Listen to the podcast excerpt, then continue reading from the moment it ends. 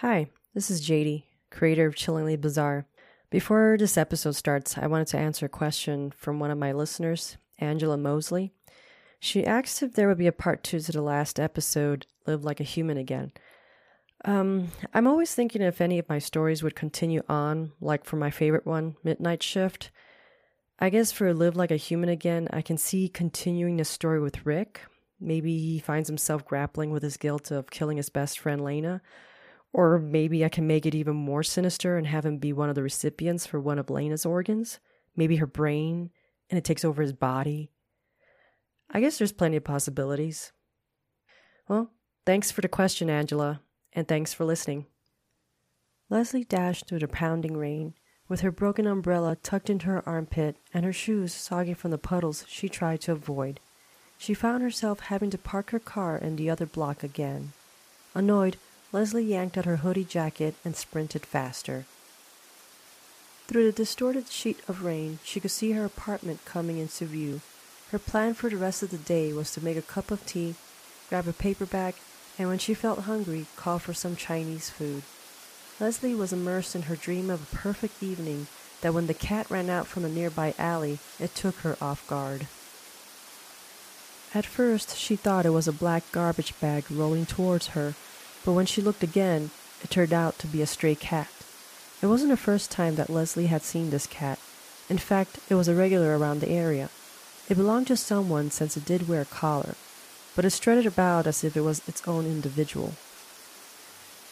Leslie hopped over the cat, shakily gliding over, and that's when the lightning struck. Brilliant light engulfed her and her surroundings. Thunder trailed the flash, causing her ears to ring. Leslie landed with a skid that caused her to trip and fall forward. Her arms and knees caught most of the fall, yet it didn't keep her from bumping her forehead. Light gradually turned to dark as Leslie rolled over onto her back, her eyes fluttered shut. Something scraped along Leslie's cheek. She woke to find that she was on her back, the rain pummeling her, and a cat was licking her face. The cat's tag glittered dully. It read Scarlet. Leslie shooed her away and got up. Her clothes sagged on her body, and her arms and knees ached.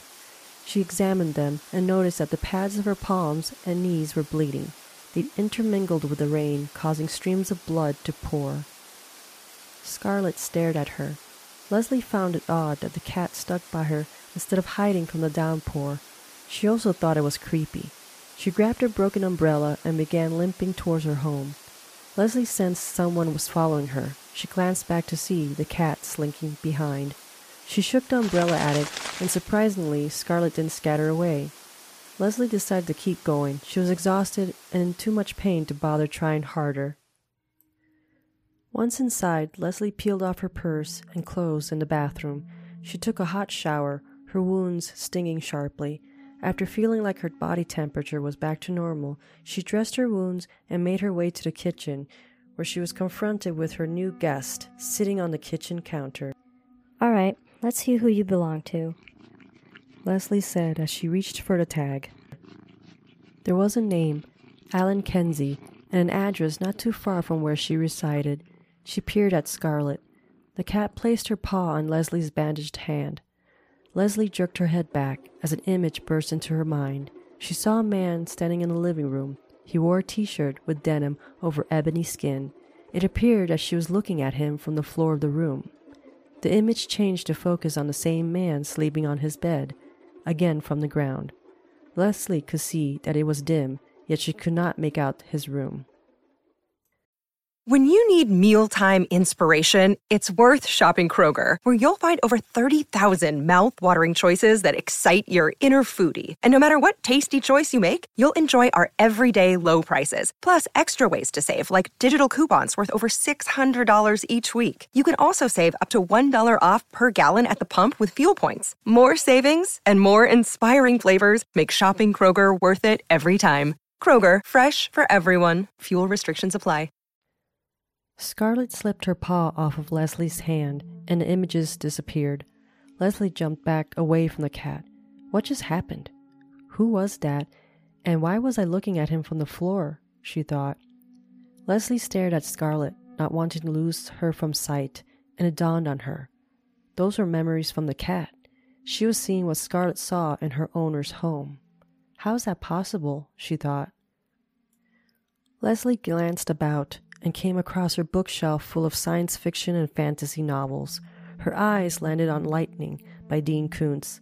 She stiffened. Was there something strange and different about the lightning? she thought.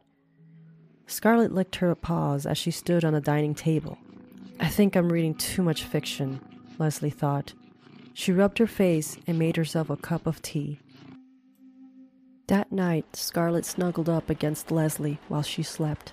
Rain continued to fall, pitter pattering on the window, as she dreamt of scarlet stalking.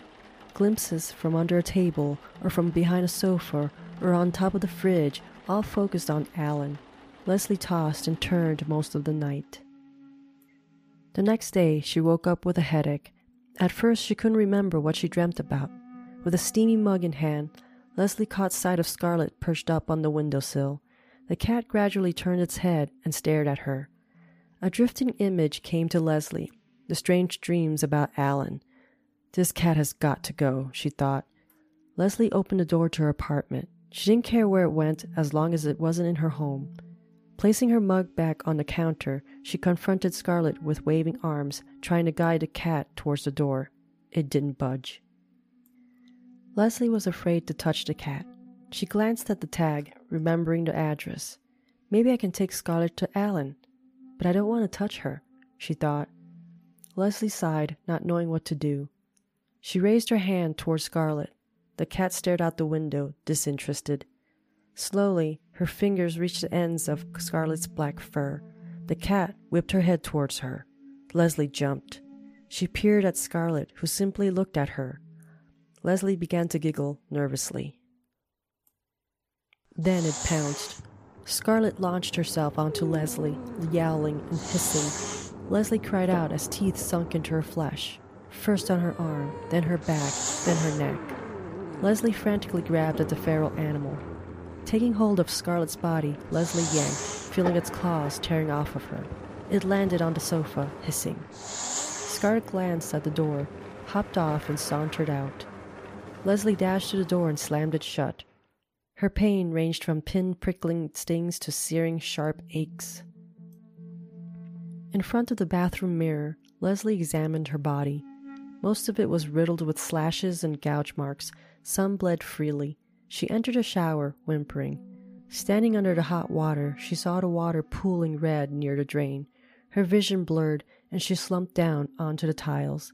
Leslie's body shuddered, and her eyes flitted. Images flashed in her mind as if she was viewing it in fast forward mode. Leslie's eyes snapped open. Another day is here, and you're ready for it. What to wear? Check. Breakfast, lunch, and dinner? Check. Planning for what's next and how to save for it? That's where Bank of America can help. For your financial to dos, Bank of America has experts ready to help get you closer to your goals. Get started at one of our local financial centers or 24 7 in our mobile banking app. Find a location near you at bankofamerica.com slash talk to us. What would you like the power to do? Mobile banking requires downloading the app and is only available for select devices. Message and data rates may apply. Bank of America and a member FDIC. Alan's bungalow stood in a corner of a lane six streets down from where Leslie lived. His yard was covered in lawn ornaments and bushes of varying flowers. She adjusted the strap to her heels, which matched the color of her fitted dress. Leslie sauntered up the short steps and rang the doorbell. Alan didn't answer the door right away.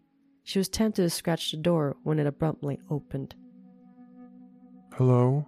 Alan spoke first, his voice a husky timbre. Hi, I'm Leslie. I live in the neighborhood. Your cat Scarlet, I was taking care of her yesterday. Um, we were caught in the rain and I took her home. Leslie paused and licked her lips. She had run out earlier today, and I was just wondering if she made it back to you. Um, I haven't seen her. It's been a few days. You say you were taking care of her? Yes. She doesn't really get along with other people. I'm surprised. Alan said, studying Leslie. Well, Scarlett actually followed me home. Leslie said, glancing inside his home. Would you like to come in? Alan asked. Thank you. Leslie stepped in. His space was neat and clean, uncommon for a person who owns a cat. Leslie stood in the open area in front of the door, and Alan walked around her. Please, have a seat. Would you like something to drink? Water? Soda?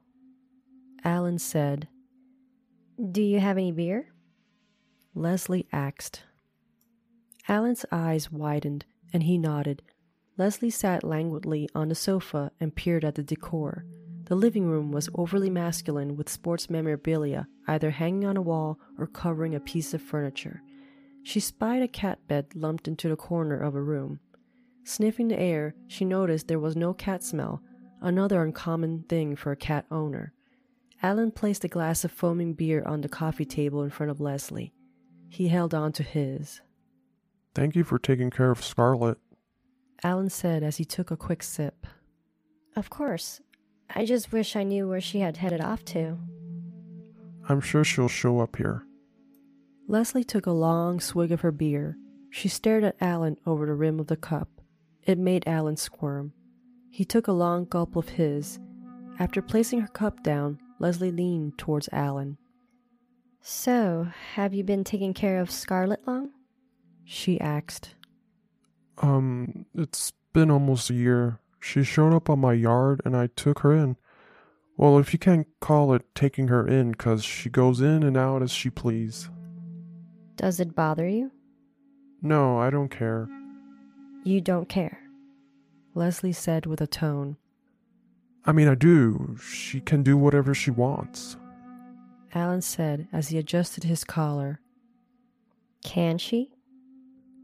Um, I don't know what this is about. Are you checking to see if I'm taking care of Scarlet? Are you from the Humane Society or something? Scarlet is a special cat and deserves special treatment. Leslie said as she got closer to Alan. Right. Well, I have things to do here. Kinda busy. So I'm afraid I have to cut this short, whatever this is. Alan stood up. Leslie pulled Alan back down by the arm and swung her body on top of his. Alan stiffened under her. She spotted a pillow next to him covered in cat hair. So there is something that indicates he has a cat, she thought. Leslie grabbed it and pushed it onto Alan's face. He tried to toss her off as he buckled underneath, the pillow shaking in her hands. She placed one hand on the side of his face. His expression froze and his eyes flitted. He stopped bucking like a bronco as Leslie continued to push the pillow down on his face with the other hand. Eventually, Alan stopped moving and Leslie removed the pillow. She leaned into his face, sniffing, and realized that he was dead. After shoving Alan in the basement's crawl space and placing everything as it was before she was invited in, Leslie walked out of the bungalow. Standing on top of the short steps was Scarlet, licking her paw. Leslie paused in front of her, and the cat peered up.